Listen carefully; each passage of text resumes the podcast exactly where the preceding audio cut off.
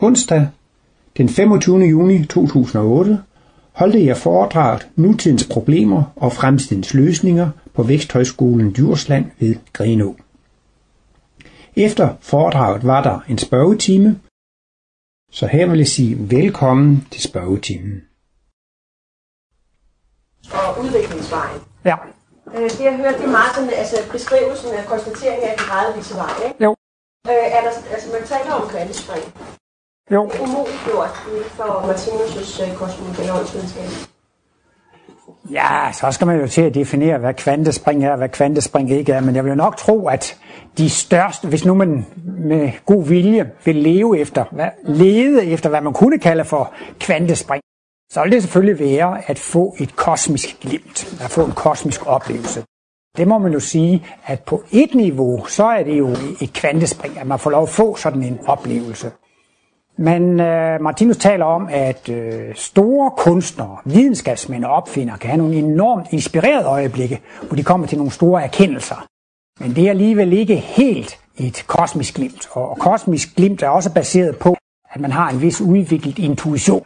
Og den intuition, den er først ved at komme, når man både har udviklet en human følelse, og man har udviklet en god intelligens. Som Martinus siger, intuition kommer øh, harmonisk forhold mellem intelligens og følelser, og der er sådan relativt øh, højt udviklet af, af begge dele. Men så for ligesom at sige, at kvantespringet ikke er så stort, så vil jeg godt referere til lidt, jeg har læst i en bog af Richard Maurice Bucke. Nej, Bock hedder han. Bock skal det vist udtales. B-U-C-K-E, Bock. Det var en britisk-kanadisk læge, som engang i slutningen af 1800-tallet selv fik en kosmisk oplevelse. Og deraf skrev han en bog, der hed Cosmic Consciousness. Så den kan vist stadigvæk købes. I kan også google på den. Bare Cosmic Consciousness. Og øh, han var jo så lidt videnskabeligt indstillet, og så begyndte han at undersøge, om der var andre tilfælde af en sådan oplevelse, som han havde haft i verdenslitteraturen og i hans omgangskreds. Og så kom han så med 20 tilfælde, han mente, det her, det er kosmisk bevidsthed, og 20 lidt, lidt mere usikre. Og netop fordi han var så systematisk, så stillede han så en lang række kriterier op for, hvornår, om man så må sige, en åndelig oplevelse kunne kaldes for et kosmisk, kos, kosmisk bevidsthed. Og der bruger Martinus så ordet kosmisk glimt. Men han siger, bare det, at et menneske får et kosmisk glimt i et liv, er nok til at præge dem resten af livet. Har man en gang med egne sanser oplevet, jeg er evig og udødelig. Det kan ikke gøres om. Det ved man bare med sikkerhed. Altså. Så der siger han også, at sådan noget som dødsfrygt og angst og sådan noget, det er forsvundet som duk for solen. Man har med egne sanser oplevet, at der findes en højeste kærlig magt. Der er ikke noget at være bange for. Så, så derfor kan man godt sige, at man har på en måde fået en ny bevidsthed, et nyt kvantespring. Men det jeg vil frem til, det er så, at ham der, øh, Richard Maurice Bock, han havde så fundet ud af, at alle de mennesker, som fik kosmiske glimt, de levede meget i harmoni med naturen, de levede i, øh, ja, i pagt med naturen. Han kom på, at de havde alle sammen et godt gudsforhold. De var meget fortrolige med Gud. Og han havde så en lang række andre kriterier. Men jeg kan lige sige, at det første, han beskriver vi sådan et kosmisk glimt, det er en ildoplevelse, altså en lysoplevelse, en ildoplevelse. Men han forklarede altså, at det var en subjektiv ild. Først, han fik sit eget kosmiske glimt, en gang han er været til et selskab, hvor de læste digte af Walt Whitman. Og han mente sig selv senere, at Walt Whitman, han har haft kosmiske oplevelser. Det kunne man se på hans digte. Og, og de har læst op, og han var så ophøjet og glad og lykkelig, da han kørte bort i den der hestedrosje.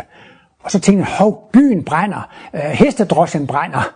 Men så opdagede han altså, at, at det var en subjektiv ild, ikke? Og Martinus har faktisk ligefrem også i en af sine småbøger skrevet om, Ja, altså da Gud talte til Moses, og Moses så tørnebusken brænde, så gør Martinus også gældende, at, at det var bare noget, Moses så. Havde man kontrolleret tørnebusken, ville man se, at den ikke var brændt. Og det er også noget med ild, der falder ned over hovedet på Saulus eller Paulus, da han er på vej fra Damaskus til Jerusalem, og ildtunger, der falder over disciplene ved den sidste nadver osv. Så det er Martinus altså også meget inde på. Og personligt har Martinus beskrev sin indvielse, da han fik kosmisk bevidsthed, ved at tale om den hvide ilddåb og den gyldne ilddåb. Så, så, så det er jo ligesom et første træk ved det her kvantespring, at man får en ildoplevelse. Og så ser man, at han, ham der i England, han brugte et udtryk, som hedder moral elevation. Man får et moralsk løft, altså man får en umådelig følelse af lykke og glæde og salighed og tilfredshed og man føler, at man hviler i guddommens fagntag, altså et, et, et mål følelsesmæssigt løft. Og så som det tredje havde han altså, at man også kunne få oplysninger. Man kunne få noget at vide, som han selv mente, det ville have taget ham overvist at studere sig til. Og han fik faktisk en viden, som han ikke engang ville kunne have studeret sig til. Så det vil altså sige, at det, det var en stærk følelsesmæssig oplevelse, men det var altså også en intellektuel oplysning. Og det er Martinus altså også meget inde på, at, at øh, med intuition kan man opleve livsloven og livsfaciterne, og altså man kan få viden igennem intuition. Og Martinus brugte selv den vending, at hans intuition var så udviklet, at han havde direkte adgang til videns oceanet. Og Martinus er sådan set meget beskeden ydmyg og siger, jamen jeg har ikke opfundet det her verdensbillede, jeg har ikke opfundet livsloven og de evige kosmiske principper, de har altid været der. Men jeg har haft en sanseevne, som har gjort, at jeg kunne opleve det. Og Gud har så kunne bruge ham som redskab for at skrive analyserne. Og der er det så, at disse intuitive oplevelser har en prøve at gøre tilgængelig for almindelig jordmenneskelig intelligens. Og det er det, han kalder kosmiske analyser. Det han selv kunne sanse med intuition, prøver han på at gøre tilgængelig for almindelig intelligens. Men man kan ikke forstå Martinus med nøgen intelligens. Og det hvis man går til universitetsfolk, som er meget i intelligensovervægt. De kan slet ikke tage Martinus til sig, fordi der er visse elementer i kosmologien, det kan kun forstås med intuition. Og det er specielt det her med, at livet er evigt og livet er uendeligt, så det kan man ikke rigtig gribe med, med intelligensen. Man kan ikke måle det, man kan ikke lægge op til vægten og måle det. Nå, men øh, så var der, jeg tror, en, en fjerde ting der, det var også udødelighedsoplevelsen, evighedsoplevelsen. Altså man, man, man oplever altså, at, at man er ikke bare den fysiske krop, altså man, man er evig eller udødelig. Og så tror jeg også, at han kommer ind på, at man får altså en Guds oplevelse. Man får en oplevelse af, at det man før troede var ondt, i virkeligheden er udtryk for kærlighed. At smerten og lidelsen er kærlighed i forklædning. Og der var sådan Øh, lidt andre ting. Martinus er inde på altså, at man kan få viden i sådan nogle kosmiske glimt, også lidt efter ens interesse. Nu er jeg selv kemiker, biolog, så når jeg skal have mit kosmiske glimt, så er jeg bestilt at, få lidt at vide om, hvordan det er nede i molekylernes verden. Det skulle ikke være umuligt i et kosmisk glimt at få lov at opleve det. Jeg har også hørt om mange mennesker, som rent faktisk har haft kosmiske oplevelser, som har oplevet, at de set jordkloden at de oplevede, at jordkloden var levende. Ikke? Det er også en kosmisk oplevelse. Men altså, øh, i det helt ekstreme der, så netop når det hedder kosmisk bevidsthed, så oplever man, at hele verdensalt er levende, at hele kosmos er, er, er, er levende. Øh, jeg snakkede også med en dame, som for nogen så ud til at være lidt småforvirret, men hun har haft en åndelig oplevelse, og for mig var det interessant. Hun fortalte, at hun havde oplevet hele den biologiske udvikling. Hun, hun oplevede, hvordan det hele startede med en urcelle. Og så ligesom sådan en kavalkade så hun, hvordan primitive livsformer have udviklet sig frem og frem, frem til os, og så frem til nogle højere stadier. Ikke?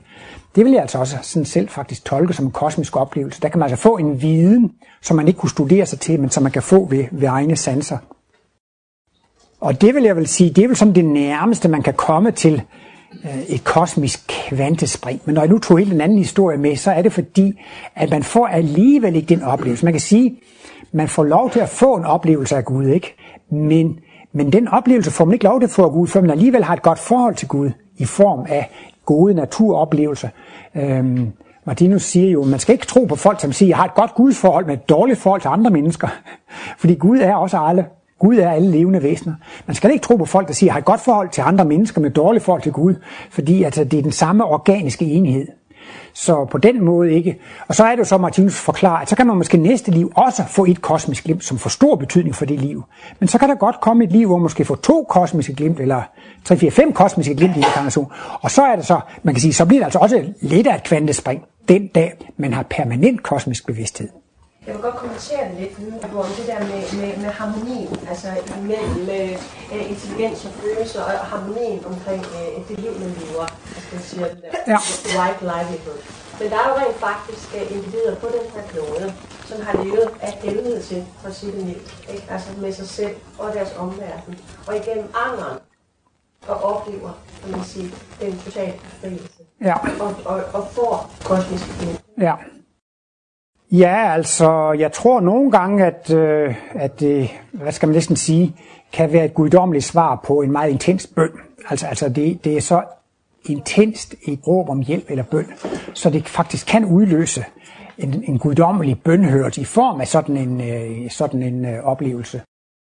Jeg skal også lige omtale, at man kan næsten godt sige, at man på endnu tidligere udviklingstrin kan få sådan en, en guddommelig oplevelse. Det er noget, Martinus han kalder for den guddommelige suggestion, den guddommelige suggestion, det vil sige altså på, på mere øh, fundamentale udviklingstrin, kan man have så stærk en religiøs tro, at man tror på Jesus, og man tror på Gud, man tror på den hellige ånd, og så er det altså, at man kan komme til de her frelsermøder, og, og altså de her pinsebevægelser, altså hvor, hvor de siger, at ja, jeg har mødt Jesus, jeg er blevet frelst ved Jesus, jeg har mødt Gud, og, og de er helt salige, ikke sandt?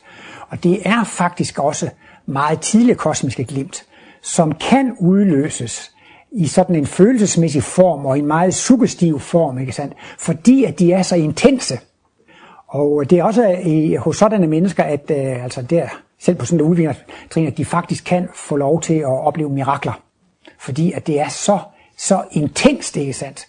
Så, så, så det, det kan måske nok, vil jeg sige, det er måske også ligesom, hvis, hvis for, for børn, de plager deres forældre, så får de også det, de gerne vil have, måske lidt for tidligt, ikke? Men altså ligesom, hvis, hvis altså de der kosmiske oplevelser er, er, er udløst, som et nødråb, øh, så kan det også være, altså, at det er en slags bønhørelse. Men dog, så mener Martinus jo også, at disse oplevelser kommer først ved en vis modenhedsgrad. Og hvad er det så, der gør os modne? Jamen det er jo så stadigvæk vores lidelsesoplevelser. Øh, så altså på et eller andet tidspunkt, så har man altså fået så mange lidelser, så meget medfølelse, ikke? så man mere svinger på næste kærlighedens bølgelængde. Martinus siger, man skal ikke tro, man får kosmiske glimt, når man er sur og irriteret. Man får ikke kosmiske glimt i raseriudbrud. Og, og, og det er netop altså også, at det er i øjeblikke, hvor man er glad og lykkelig og tilfreds med livet. Man får disse oplevelser, fordi så er man på, på bølgelængde med den åndelige verden. Martinus har i livets bog, bind 1, skrevet om øh, nogle mennesker, som er meget følelsesbetonede, og skrevet om nogle mennesker, som er meget intelligensbetonede, og nogle meget, mennesker, som er meget ligevægts, ligevægtsmennesker. Og der kommer jeg til at tænke på et stykke, han har skrevet om de her følelsesmennesker, som er meget tæt på ligevægt. Og de kan godt få kosmiske glimt. Og de får en vidunderlig oplevelse. Men bagefter kan de synke tilbage i depression og sortsyn, fordi for det første har de fået lov til at få en smag på den højere åndelige verden. Men nu skal de så bagefter leve i den grå hverdag, ikke sandt? Og de har midlertidigt været i en tilstand, hvor de er meget rene og glade og lykkelige. Men de har stadigvæk nogle ufærdige sider i deres bevidsthed. Og hvis de skal komme videre i deres udvikling, så skal de også have de der ufærdige sider bearbejdet. Og det forekommer så rent praktisk, at så bliver de konfronteret med nogle problemer, som repræsenterer deres lavere sider. Så derfor har han også sådan lige en lille slags undtagelsesparagraf, at nogle gange kan man altså godt efter sådan et stort åndelig oplevelse få lidt af en, af en nedtur, men det, det er mere udbredt følelsesmennesker. Altså hvis det var mennesker fra intelligenssiden, så ville de bedre kunne analysere problemerne ud, og de ville ikke sådan på samme måde blive opslugt af det, som hvis man var meget øh, følelsesbetonet. Men man må sige, at man må arbejde sig kontinuert frem til den tilstand. Men så er det jo klart, lige pludselig, så bliver døren åbnet, ikke sandt? Men øh, generelt set, så må man sige, at al udvikling foregår kontinuerligt. Altså enhver evne, enhver egenskab, man har, den er opstået ved træning og øvelse. Ikke? Og det har jeg jo siddet med hovedet nede i, i et par år for at forklare, hvordan vores organismer er blevet dannet, og hvordan vores evner og talenter er blevet dannet. Og der er det jo så, Martinus har den her synsvinkel på det, at vi har et evigt jeg og en evig overbevidsthed. Vi har så at sige et evigt stativ, som vi kan hænge de timelige oplevelser op på. Når vi har trænet og øvet, så har vi lavet en talentkerne. Når vi har gjort erfaringer og oplevelser, så har det sat en af virkning. Disse talenter og disse erfaringer kan vi hænge op på det evige stativ, sådan at de overlever den fysiske krops død, ikke sandt? Så, øh, så det bliver så paradoxalt. Ja, det er rigtigt, som Darwin siger, al udvikling foregår kontinuerligt. Det går Martinus også ind for. Men Martinus går også ind for, at al udvikling er styret af bevidsthed. Og så er vi over i skabelsesteorien, og så kommer de op og toppes om det. Så det forekommer mig, at dem, der går ind for skabelsesteori, har en partiel sandhed om skabelse af de komplekse organismer. Og Darwin, han har også en partiel, fordi man kan sige, Gud skaber menneskene med et redskab, der hedder evolution. Altså, øh, og man kan sige, at hver gang der er noget, der udvikler sig, så er det udtryk for en skabelsesproces. Og noget, som bliver skabt, kan kun foregå i en udviklingsproces. Det er to sider af, af, af samme sag, så derfor synes jeg, det har været meget sjovt for mig at præsentere Martinus kosmologi i forbindelse med en bog, Martinus, Darwin og intelligent design, ikke sandt? Men det er jo netop, det er det. Ingen erfaring, ingen oplevelse er spildt i evolutionens øje med. Hvorimod Darwin, hvis det virkelig er sådan, så må vi vente 3-4-5.000 år, inden der tilfældigvis opstår en mutation for bedre hjernegen. Før kommer mennesket ikke videre. Så må vi utålmodigt stå og vente på, at der kommer en fejlkopiering af DNA-molekylerne, som tilfældigvis giver et gen for en bedre hjerne. Og så giver det et lille kvantespring, i hvert fald fra biologen. Så, så bliver vi klogere. Ikke? Så når vi går frem i intelligensudvikling, så skyldes det ikke studier, men heldige mutationer. Og så bliver livet jo totalt meningsløst. Så det er ligegyldigt, om vi træner og øver, så hvad vi gør, fordi det, det, det, det, det er spildt. Nå, men nu skal jeg ikke ind på det, fordi så kan jeg stå og snakke et par timer om det. Og at vi kan komme i, Kan vi påvirke vores gener? Om vi kan påvirke vores gener. Ja, altså, der siger Martinus, at vi har altså vores evner og vores talenter. Vi har et evnemagasin. Vi har noget, han kalder for altså, um, skæbne elementet. Og der lærer vi resultaterne af alt det, vi har oplevet i tidligere liv. Og i dette skæbne element, eller evighedslæme, der lærer vi alle vores talenter. Og al den information, der er i vores gener og kromosomer, det er kun et spejlbillede af det, vi har i vores skæbneelement. Det er altså, hvis jeg nu skal sammenligne, så er DNA-molekylerne ligesom en udskrift ved computeren. For eksempel, da jeg sad og skrev min bog, så sad jeg og skrev på den hver dag, og så en gang imellem sagde jeg, nu laver jeg en udskrift. Og så arbejdede jeg nogle dage mere, og så lavede jeg en ny udskrift. Og for hver gang jeg lavede en udskrift, så blev den jo bedre og bedre. Og så kan man sige, sådan er det også for, for, for hver reinkarnation, ikke? Og ligesom vi sidder og arbejder på dokumentet. Vi lærer noget i hvert liv, ikke? Så næste gang vi skriver dokumentet ud, så får vi faktisk lidt bedre gener, end dem vi havde tidligere. Så det vil altså sige, generne er ikke det, der giver os egenskaberne. Det er bare et redskab ved hjælp af hvilket vi kan udtrykke vores egenskaber. Man kan også sige, at der er mennesker, berømte mennesker, de skriver deres biografi. Det er spændende at læse om, hvad folk har lavet i deres liv, ikke? Men alle mennesker har i virkeligheden skrevet deres egen historie om næsten deres evige liv i form af deres DNA-molekyler. Hvert enkelt menneskes DNA-molekyler, det er deres selvbiografi. Der er også nogle gener for at lave en øh, reptilhjerne, og en mellemhjerne, og en store hjerne, og der er, der er gener for det hele. Jamen det er det, vi alle sammen har været igennem i tidligere liv, så det er sådan et interessant synspunkt på det. Vi har i virkeligheden alle sammen skrevet vores egen selvbiografi. Vi har skrevet vores egen erindringsbog. Og vi har den i vores bevidsthed, men det bliver bare sat på print i molekylerne. Og der er det jo sådan, at naturvidenskaben, de mener, at det er generne, der er årsag til det hele. Men Martinus mener så, at det er bevidstheden, som former generne. Altså, alle menneskets skabelser, de skyldes jo bevidsthed. Alt, hvad I kan se i det her rum, lamper, dørhåndtag, vinduer, kamera og det hele, det er udkrystalliserede tanker. Man har haft nogle tanker der, og så har man materialiseret det. Men naturen er ikke mindre genial end menneskene. Så det er også udkrystalliseret tanker. Martinus siger bare, at forskellen på menneskenes skabelse og naturens skabelse, det er, at menneskets skabelse, det er på det mest primitive stadium, det kalder han for A-stadiet. Det kan kun foregå bevidst. Men naturens skabelser var bevidste til at begynde med, men nu er de blevet gentaget så mange gange, så de går automatisk. Nu er de nået genistat. Han har sådan et ABC, ligesom man lærer ABC, og naturens skabelser. Men i princippet er det samme. Alt i den fysiske verden er en udkrystalliseret tankeverden. Der er bevidsthed bag alting. Der er bevidsthed bag alle de menneskelige skabelser her. Men ude i naturen er der også en bevidsthed. Og Martinus taler lige fra et helt åndeligt rige, som man kalder for visdomsriget. Hvor naturvidenskabsmænd og opfinder og biologer og alle mulige, de kan få lov til at arbejde i en åndelig materie og være med til at opfinde nye organismetyper. Og det kan så senere blive, blive øh, udkrystalliseret. Der var en der først, var dig og dig. Bum, bum, bum. Ja. Du taler om kosmisk øh, glimt eller bevidst. Hvordan sammenligner du det med for eksempel nærdød oplevelser? Altså? Ja. Jeg synes, at øh, der er et vis slægtskab, et betydeligt slægtskab. Øh, ved det, at øh, ligesom jeg sagde før, nogen de kunne opleve, at jeg er udødelig, der er et liv uden for kroppen. Og det er der nogen, der har haft nærdødsoplevelser. Og var det, var det, var det Mørken Nielsen, hun hed? Det var en dame, som var meget frem og skrev en bog og, og kom i fjernsyn, og hun blev ovenikøbet præst. Og der var også en anden mand, jeg tror han var dykker eller sådan noget, han, han tog ikke sådan frem, men han var med i en fjernsynsudsendelse, og det ændrede totalt hans liv, ikke? Og det var også ligesom jeg sagde før, et kosmisk glimt, det er så stærkt. Så det er virkelig. Så på den måde, så har de der nærdødsoplevelser en virkning, der næsten svarer til de der øh, kosmiske glimt, ikke? Men øh, det er også muligt, at øh, man i kosmisk, nej, undskyld, i nærdødsoplevelse kan møde Jesus og møde en skytsengel og, og møde en paradisisk verden. Og de får en oplevelse af, der findes en verden, hvor der kun er kærlighed, ikke? Og det er også det, man oplever i et kosmisk glimt. Ikke? Så der findes selvfølgelig mange forskellige former for nærdødsoplevelser, men, men de fleste er vist karakteriseret ved, at de møder en skytsengel, og de møder en lysoplevelse. Og netop det, at dødsfrygt, det, det forsvinder, så de, de, de snyder sig lidt, om jeg så vil sige, til nogle øh, sandheder, som man normalt ikke kan komme til her på de, på de fysiske. Ja, ja, ja. ja.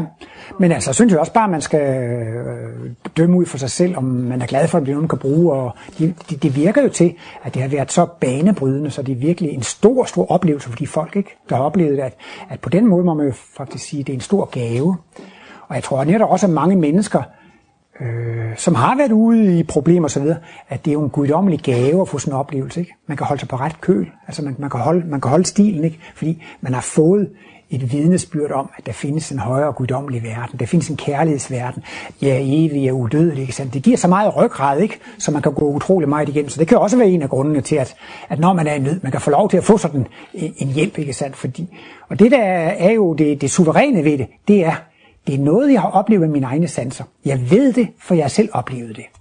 Og der er det så, Martinus siger, at ved at studere hans værk, så kan man faktisk godt få teoretisk kosmisk bevidsthed. Man kan faktisk godt se det logisk og få, få, få en logisk erkendelse af det. Men der er alligevel en forskel på teoretisk kosmisk bevidsthed og selvopleve det. Ikke? Der, der er et stort skridt. Men uh, der vil Martinus så mene, at længere ud i fremtiden, så vil det blive mere almindeligt, at man først har studeret de kosmiske glimt, og så får man har studeret den kosmiske videnskab, og så får man kosmiske glimt. Og så, så vil kvantespring måske føles lidt mindre. Altså hvis man nu, hvis man nu i forvejen er godt inde i, i, i åndsvidenskaben, godt inde i de kosmiske analyser, ikke? Så, så, så kan man bedre vurdere, hvad det er, man, man har oplevet. Der findes en svensk dame, som hedder Ruth Dahlén. Og øh, hun har skrevet en bog, som hedder Visionær i det 20. århundrede. Øh, nogle gange er der nogen, der har spurgt dem bagefter, hvad der var. Man kan, man kan google på hende i hvert fald. Og jeg tror, det var i 1975, hun skrev sin bog, Visionær i det 20. århundrede, Ruth Dahlin. Hun var ude og gå i naturen, og så faldt hun lidt i stave og kom til at stå og kigge på et græntræ. Og nu kan jeg ikke huske, om det bare var en grænnål, eller det var nogle iskrystaller, der var på den der grænnål. Men lige pludselig, så blev hun suget ind i den mikroverden. Så gik hun ned i en mikrokosmos og oplevede, at det var et univers, hun oplevede de smukkeste farver og fænomener. Hun oplevede hele mikroverdenen som en vidunderligt levende univers. Og det var så stærk en oplevelse for hende, at hun tog der. Og med Martinus jamen, jamen, så var det et kosmisk glimt. Hun gik ind i mikrokosmos og fik lov til at opleve, at mikroverdenen var levende. Ikke? Men hun havde ikke studeret noget åndeligt. Så prøver hun at fortælle sin mand og, sin præ- og præsten og bekendte, hvad hun oplevede de troede, hun var tosset og passeller på med det der. Så til en vis grad for hende blev det også en lille forbandelse, ikke? Fordi hun troede, jamen, i sine tvivlsøjeblikke, jamen har jeg virkelig oplevet det? Er jeg blevet forrygt? Fordi det var så massiv en modstand fra hende i hendes omgivelse. Der var ingen, der kunne forstå hende. Og det kan man så sige, det bliver jo bedre i fremtiden, når man har studeret noget kosmisk videnskab eller noget åndsvidenskab, så ved man det, hvad det er, så er man bedre rustet. Og derfor tror jeg også, at det vil blive til en større velsignelse når man ved, hvad det, hvad det er, ikke sandt, så, så, så, så falder man måske ikke sådan i bagefter. Ja. Øh, du snakkede om, at mongoler kom ned. Øh, det er faktisk slags straf, de kommer ned som mongoler. Jeg har hørt det modsatte. Jo. At de kommer ned som en af de første inkarnationer og skal lære os om kærlighed. Jo. Fordi de er jo så kærlige, de her mongoler. Og der er blevet flere og flere mongoler de sidste år. Det er sådan det, jeg har hørt. Hvad kan du... Ja, ja, altså det, det, er, det er jo noget rigtigt. Altså for det første, så har Martinus det udgangspunkt, at alle levende væsener er evige. Og, og, og, og når vi går ind i den fysiske verden, så foregår det helt ned i planteriget, og vi er dyreriger.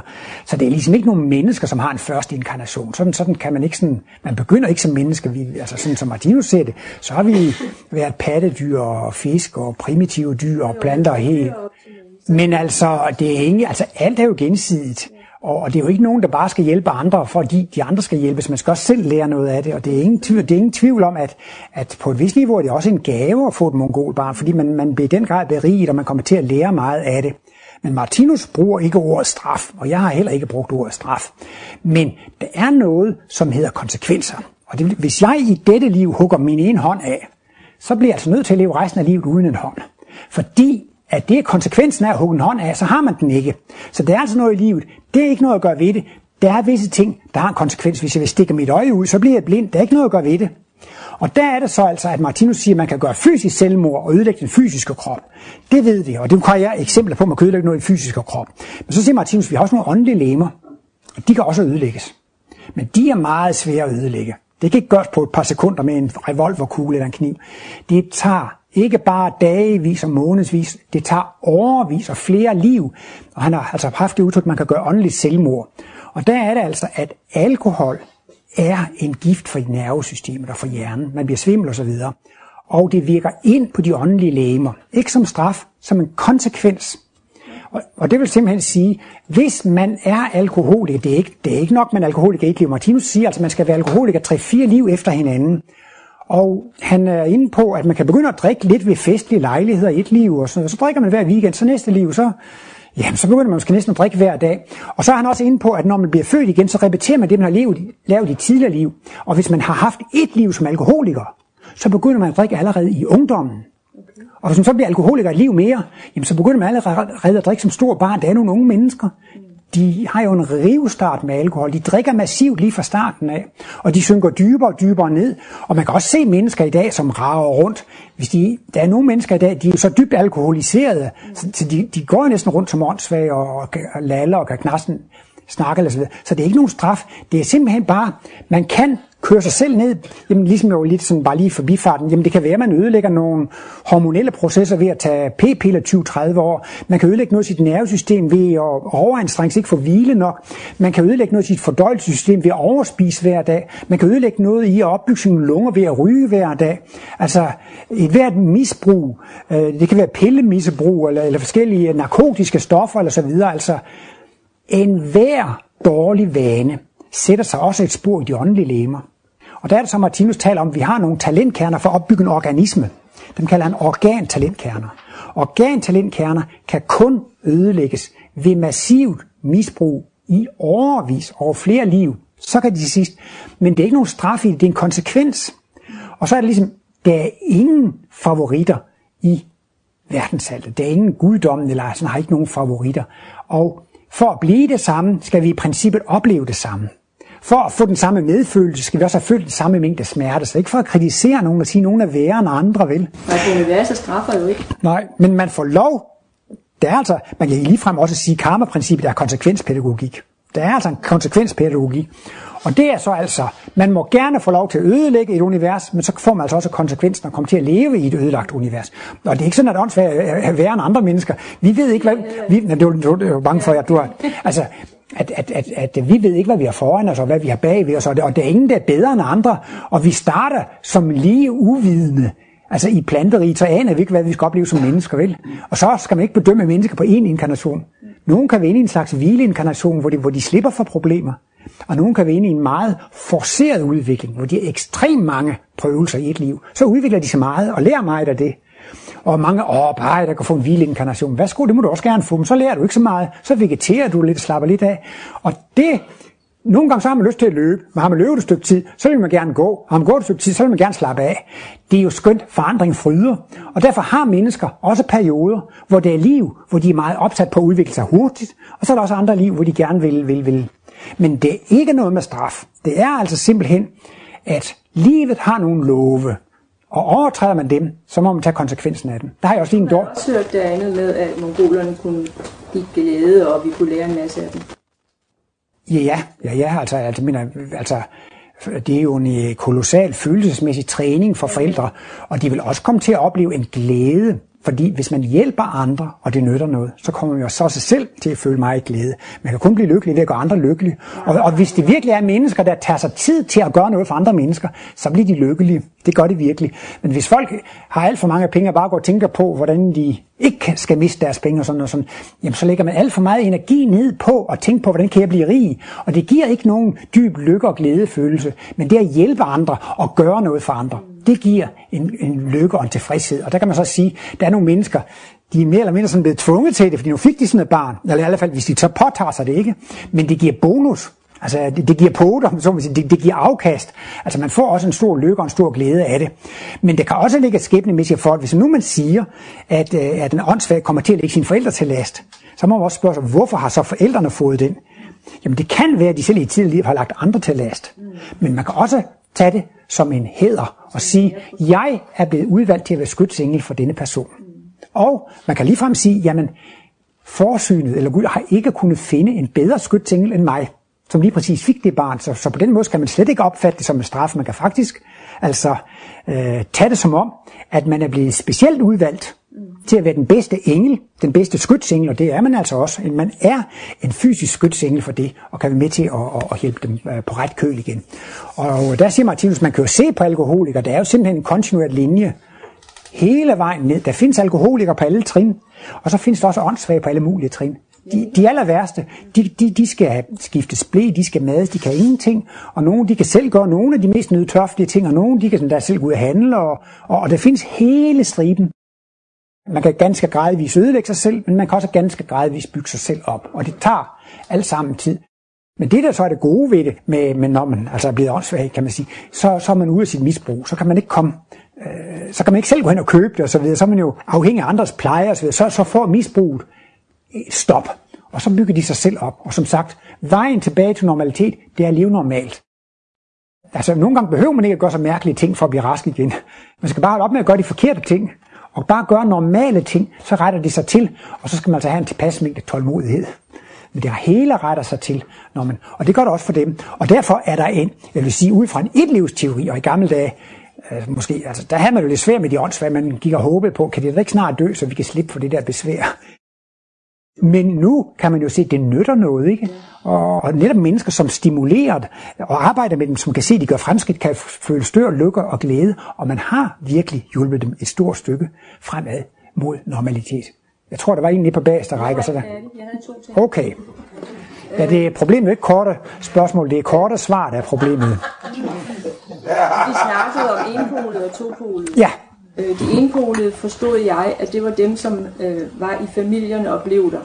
De to Ja. det er dem, vi ser mere i fremtiden. Ja, Og når vi kommer rigtig, rigtig, rigtig langt frem, så er det sådan, har jeg hørt noget om, at så behøver vi ikke at være kærester Nej. seksuelt, så Nej. kan vi bare kysse hinanden, så får vi orgasme. Ja. Og det er lige meget om det er mænd eller kvinder. ja. Og til sidst, så bliver der, vi, så til sidst, så forsvinder mænd og kvinder. Jamen, det er også det, jeg mener. så bliver vi dobbeltpolede. Ja. Så bliver vi dobbeltpolede.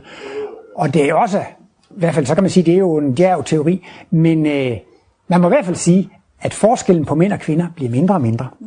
Kvinder går stadig ind på mandens område, manden går stadig ind på kvindens område. Så det er der i visse, altså Martinus har i sit værk beskrevet hele udviklingen fra helt enpol til helt dobbeltpol, fordi han kunne intuitivt opleve hele udviklingen. Ikke?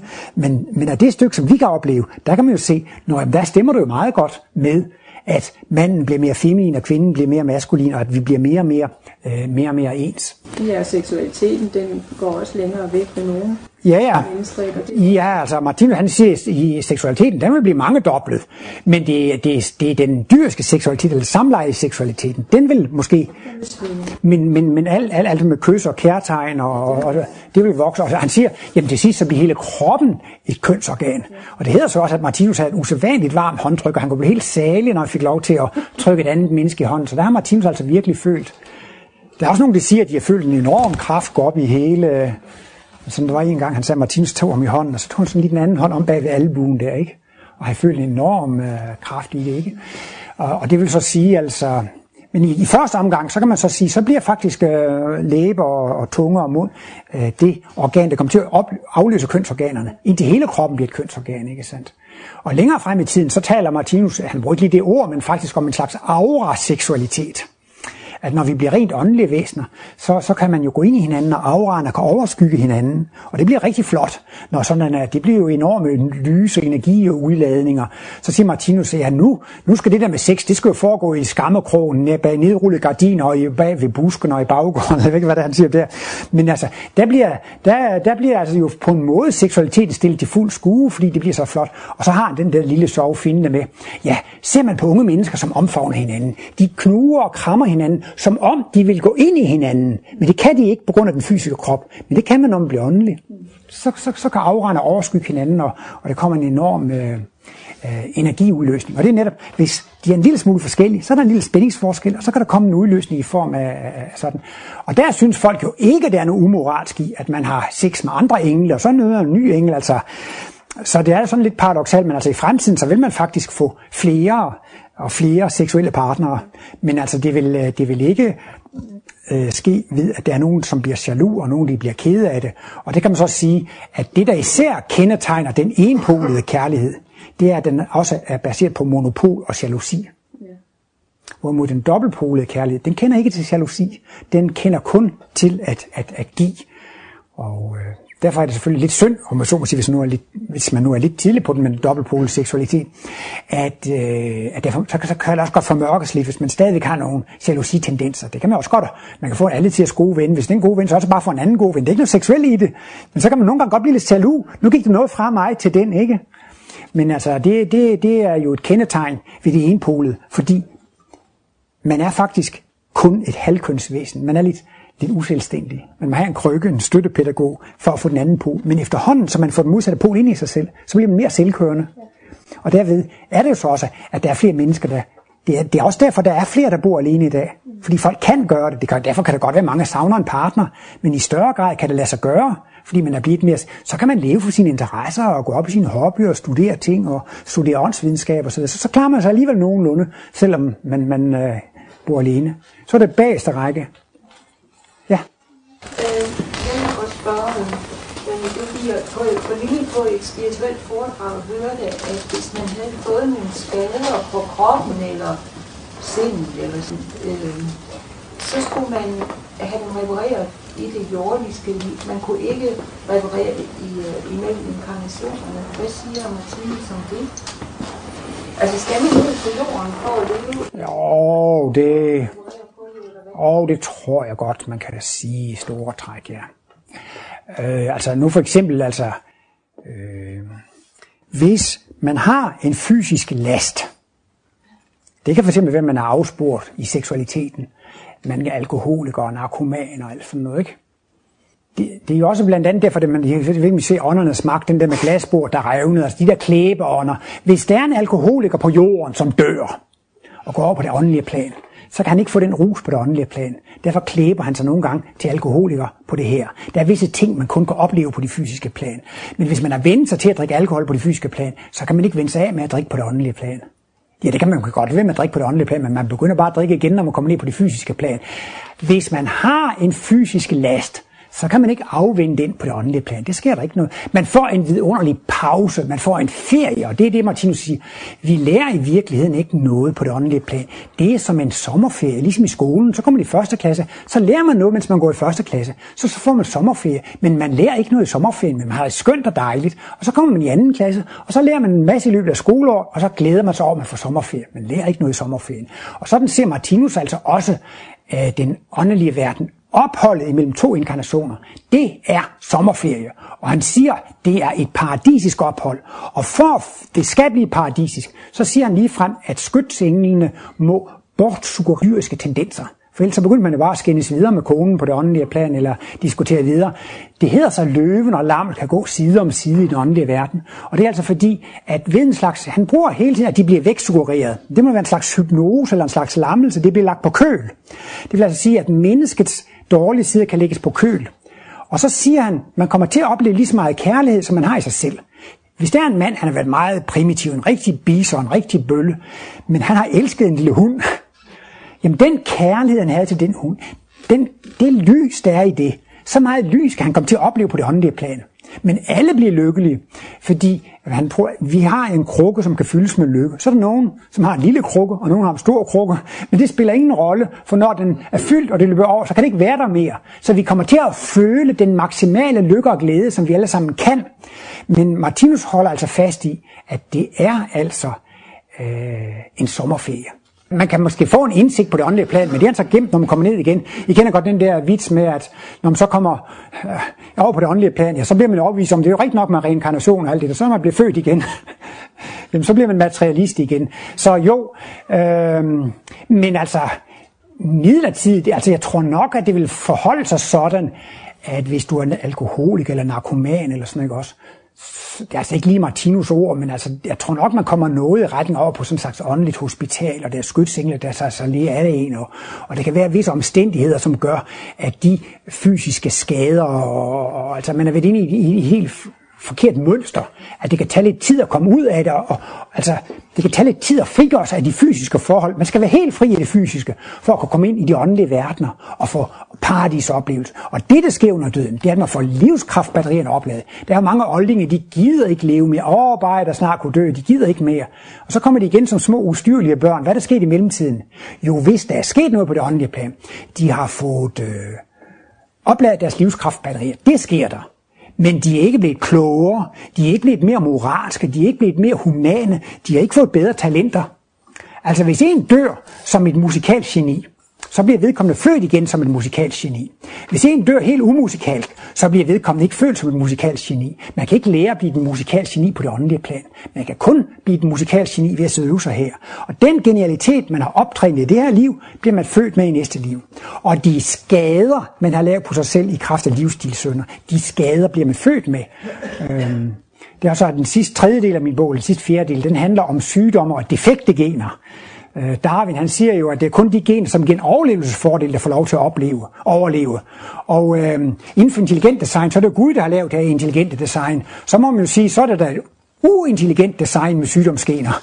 Så jeg synes både darwinismen og intelligent design mangler en god forklaring på defekte talentkerner, altså defekte gener. Og der er Martinus forklaring på de defekte gener. Det er livsstilssynder, og altså en konsekvens af, hvis man bliver ved og bliver ved med at kaste grus i et maskineri, så går maskineriet i stykker til sidst. Bliver man ved med at kaste støv og støv i øjnene, så bliver man blind til sidst. Man kan ikke blive ved med at sabotere en ting, uden at det bliver ødelagt til sidst. Så... Hvad så med, hvis man, der siger man er ude i en trafikulykke og mistet benene? Og det er ingen sag for et nyt ben. Det, det... Kommer de, bliver det så, bliver man så født? Ja, ja, det gør man. Vi har haft, hvis nu bare vi siger, altså, hvad, hvad, Udgravninger mener, at vi har været mennesker her på kloden i 3-4 millioner år. Hvis vi bare har 100 eller 200 år per reinkarnation, så har vi lavet 10.000, 20.000 menneskerkroppe. Vi har lavet 100.000 kroppe som aber. Altså vi har lavet tusinder, arter, tusinder af kropperne igennem hele dyret. Det er en ren rutinesag ren rutinesag. Så det gør ingenting, man får. Det er også videnskabsmænd, som har været så, så, så håndsvage, næsten har sagt, de har taget mus, og så har de jo hugget halen af mus i 40 generationer efter hinanden. Det er selvfølgelig en anden led, men de bliver altså stadigvæk født med hale. Det hjælper ikke noget. Heller ikke sådan rent fysisk set. Altså, selv man synes, det er utroligt... Ja, ja, hvis det skulle være nogen rimelighed i det, så burde... Ja. Skulle der være nogen retfærdighed til, så skulle han fødes med hale, synes jeg. Det, det er lige været fremme i radioen, at der er nogle danske arkeologer, der har opdaget, at nogle fund, der er 750.000 år gamle. 900. Du hørte du? 900.000. Okay, det, ah, vi holder os lige under en million år, ja. Øh, og det, alting tyder på, at de var meget lige os. Altså, ganske vist nogle lidt store redskaber, ja. men det var nok, fordi det var store dyr. Ja. ja, i alle fald, så, så er det ikke sådan som modstridende i forhold til Martinus. Han har ikke gået i detaljer med at beskrive det, men han mener, at der har været mange højkulturer på denne klode her. Der har været mange højkulturer.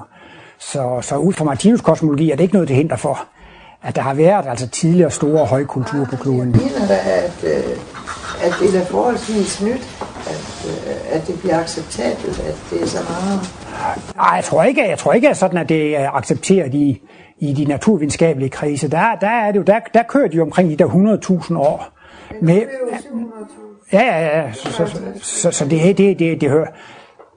Altså sådan den moderne genforskning og sådan noget kan jo mene, de mener, at de kan spore øh, os tilbage til, at øh, alle mennesker på denne klode, de har oprindeligt kommet fra Afrika. Og så mener man så, at de er vandret ud fra Afrika, og så kan man se, at, øh, at asiaterne, nu kan jeg ikke huske tallene, men lad os bare, det er bare sådan, at asiaterne, de spaltes ud for 50.000 år siden, og europæerne for 30.000 år. Og det kan man så nogenlunde føre tilbage med de gener, vi har nu. Men og det kan der måske også være en lokal sandhed, men derfor kan det måske også godt være, at der alligevel har været en høj kultur for, for 900.000 år siden. Altså, øhm, Martinus mener, at det er jordkloden, der er et levende væsen, ikke sandt? Og øh, det er sådan set, hvis jordkloden har en meget inspireret tanke, så kommer der altså også en højkultur på kloden. Altså, menneskenes kultur er, er, er, er et spejlbillede af jordklodens øh, tænkning. Men øh, øh altså principielt, så, så foregår al udviklingen jo, jo, jo kontinuert. Og, men altså, hvordan jordkloden har udviklet sig, det har Martinus ikke sådan beskrevet i, i, i, øh, i detaljer. Det er også en af de ting, det kan være interessant, når biologer og arkeologer og paleontologer i fremtiden for kosmiske glimt, så vil de kunne fastlægge sådan nogle ting i detaljer. Martinus han havde rigeligt at gøre med moralske spørgsmål og de store rammer, ikke sandt? men han, han øh, er overbevist om, at det vil kom meget om de specifikke årsager, den kosmiske årsag til alle sygdomme og, og alle de kulturer, der har været, og alle udviklingslinjer osv. Det vil, man, det vil fagfolk komme til at kunne klarlægge detaljer, når de får kosmiske evner. Så kan de opleve, hvordan det har været. Ikke? Og nu kan vi jo så kun få nogle enkelte forsteninger, og så kan vi begynde at gøre os vores teori om det. Martinus har så i øvrigt nævnt, nu er jeg lidt inde på den åndelige verden, at hvis man nu var sådan en arkeolog, som her på jorden har stået med et arkeologisk problem, som ikke kunne løse, så kan vedkommende få lov til at løse det i den åndelige verden. Martinus siger, at der er specielt intelligensrige, som man kalder visdomsriget. Og der kan arkeologen få lov til at sysle med sådan nogle ting. Men med de åndelige gaver, som har der, så kan han få løsningen på sit arkeologiske problem. Det kan også ligefrem være matematikere og fysikere. De kan få løsningen på nogle problemer, de har bakset med hele livet, der i den åndelige verden. Og så bliver de født igen, så... Men så er der jo skæld, fordi de andre, de skulle bare gå rundt og røve skulle bare holde ferie her. Ja, du sagde, at vi lærte ikke noget. Ja, altså den åndelige verden, det er sådan, at man får lov til at opleve lige så meget, som ens evner tillader en. Jeg har nogle gange brugt det der billede med, hvis nu man går på et kunstmuseum eller her og nyder, nej, se nogle flotte billeder, og man bliver rigtig glad for billederne. Så kommer der en hund løven igennem rummet. Hvad får hunden ud af det? Ikke ret meget. Og sådan er det selvfølgelig også, at hvis man er et primitivt menneske, så løber man igennem de åndelige verdener, ligesom hun løber igennem et kunstgalleri. Så det, det, det, er ikke fordi nogen er primitive, nogen skal straffes. Altså. Man får lov til at opleve lige så meget, som ens evner rækker til. Og ligesom jeg sagde med ham der, bisen, man har måske elsket en lille hund, man får lov til at opleve lige så meget kærlighed, som man kan rumme. Men man kan ikke rumme mere kærlighed, end man selv har. Man kan ikke få en større intellektuel indsigt Altså det kan jo ikke nytte noget, altså, så man sige, hvis nogen har været med i junglen, så kan man ikke ligesom Einstein måske få løsningen på, på, på relativitetsteorierne. Så, så men der er ikke nogen, der kommer til at kede sig i den åndelige verden. Det forholder sig på den måde, at hvis man ikke har så mange åndelige gaver, så går man hurtigere igennem. Dyr går hurtigt igennem de åndelige verdener, og naturmennesker går hurtigere igennem. Men jo mere intellektuelt, kunstnerisk øh, man er begavet med, jo større fornøjelse har man af det. Men Martinus siger alligevel, at det er alligevel kun de nedre dele af de der åndelige verdener, vi som mennesker kan besøge. Fordi når vi engang bliver fuldt udviklet, Øh, kristusvæsener og kosmiske væsener, så kan man jo bruge helt anderledes lang tid at få lov til at opleve de højere luftlag. Men alle får lov til at besøge disse højere åndelige verdener, og det man kan øh, få lov til det. Men jeg bliver ikke helt færdig, fordi så vil jeg netop sige, når så denne arkeolog kommer igen, så kommer han måske til at arbejde med arkeologi igen, og så møder han det her problem måske en gang til. Men så får han en høvrig oplevelse. Nu har jeg det. Nu ved jeg det. Og øh, det er lidt af det samme, for vi går faktisk igennem de samme åndelige verdener, når vi sover. Og det har jeg altså, tit oplevet, jeg har regnestykker, matematikopgaver, eller jeg bare sætter løs kryds og tværs opgaver, og så ved morgenkaffen, så er løsningen der. Og jeg tror altså, det er fordi, at der har man oplevet løsningen på det åndelige plan. Så, så, så, så for at støtte det lidt, så kan man sige, at til en vis grad kan man godt opleve løsningen på det åndelige plan. Men det har ikke nyttet noget, jeg har oplevet, det Einstein har oplevet, for jeg kunne ikke formulere relativitetsteorien. Man skal jo, være, man skal jo lige være på bølgelængde med problemet, ikke? Altså man kan ikke udvikle sig til i den åndelige verden og løse problemer. Så altså, hvis, hvis, hvis, hvis, hvis man har haft hvis man ikke har arbejdet med, med fysik, jamen, så nytter det jo ikke noget, at man øh, kan løse Heisenbergs usikkerhedsrelation eller sådan et eller andet øh, højtravende. Så, så man skal jo sådan være lige på niveau med det, for at kunne få den der løsning. Men generelt siger Martinus, vores kærlighedsevne, den bliver udviklet på jorden. Og det er det, at for at udvikle sine følelser, så må man føle. Og jo, han siger, at de mest humane mennesker, det er dem, der har grædt flest tårer. Og i human henseende er vi ikke mere, end vi har grædt os til. Og det kan kun læres på jorden. Og så siger han også, at logisk tænkning kan også kun læres. Hvis jeg nu skal have den ledning hen til stikkontakten, så mangler der lige 10 cm. Så siger jeg, apparatet, det opdager det nok ikke. Men, men, men, men det, det, det går bare ikke. Den skal helt hen til stikket. Eller, eller, eller hvis jeg skal bygge et hus, som ikke er funderet godt nok, jamen, det er nok ikke nogen, der opdager, at de bærende konstruktion ikke er stærk nok. Jo, så brænder det sammen. Det vil sige, Martinus mener, at i den fysiske verden bliver der læst korrektur på alt, hvad der er ulogisk. Men i den åndelige verden, så kan jeg mig godt, man kan i åndelig materie øhm, visualisere, så står der en skyskraber, og den er funderet på fire tændstikker. Og det står flot i den åndelige verden. Der står en skystraber med fire tændstikker som fundament. Det, man kan tænke sig til, hvad det skal være i den åndelige verden. Man kan lave de visioner, det skal være. Der bliver ikke læst korrektur på logikken i det. Og derfor kan man faktisk ikke udvikle den logiske tænkeevne. Og specielt siger Martinus i de her nordiske lande, i de tempererede zoner, hvor man har måttet kæmpe mod vind og vejr og kulde og mørke, der har man virkelig måttet lære at beskytte sig, og det skal gøres logisk og fornuftigt. Der, hvor man bliver udfordret af liv, der lærer man at, at tænke logisk.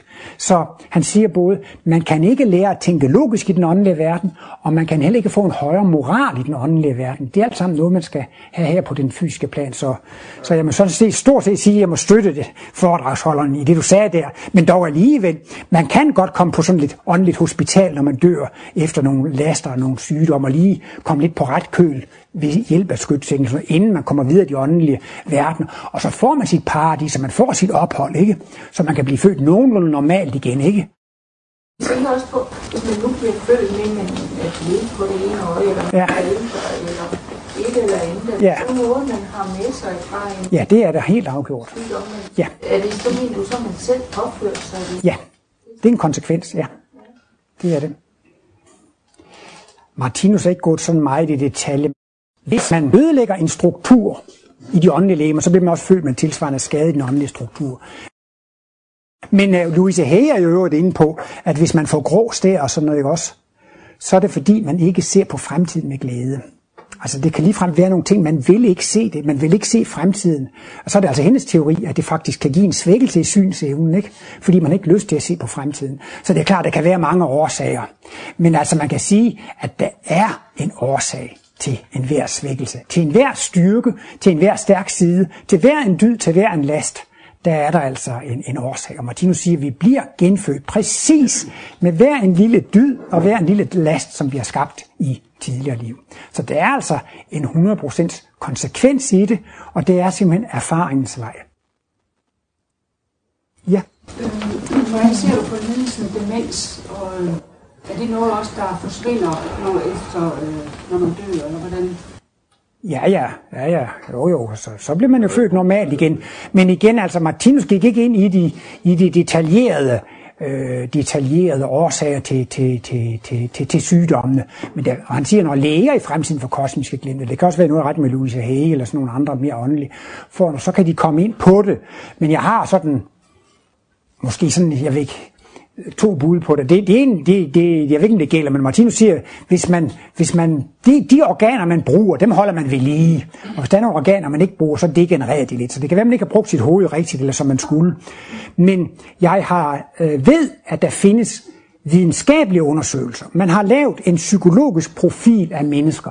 Og der er man altså på bred, bredspektret, bred spektret basis på videnskabelig kommet til at inddele mennesker i fire typer.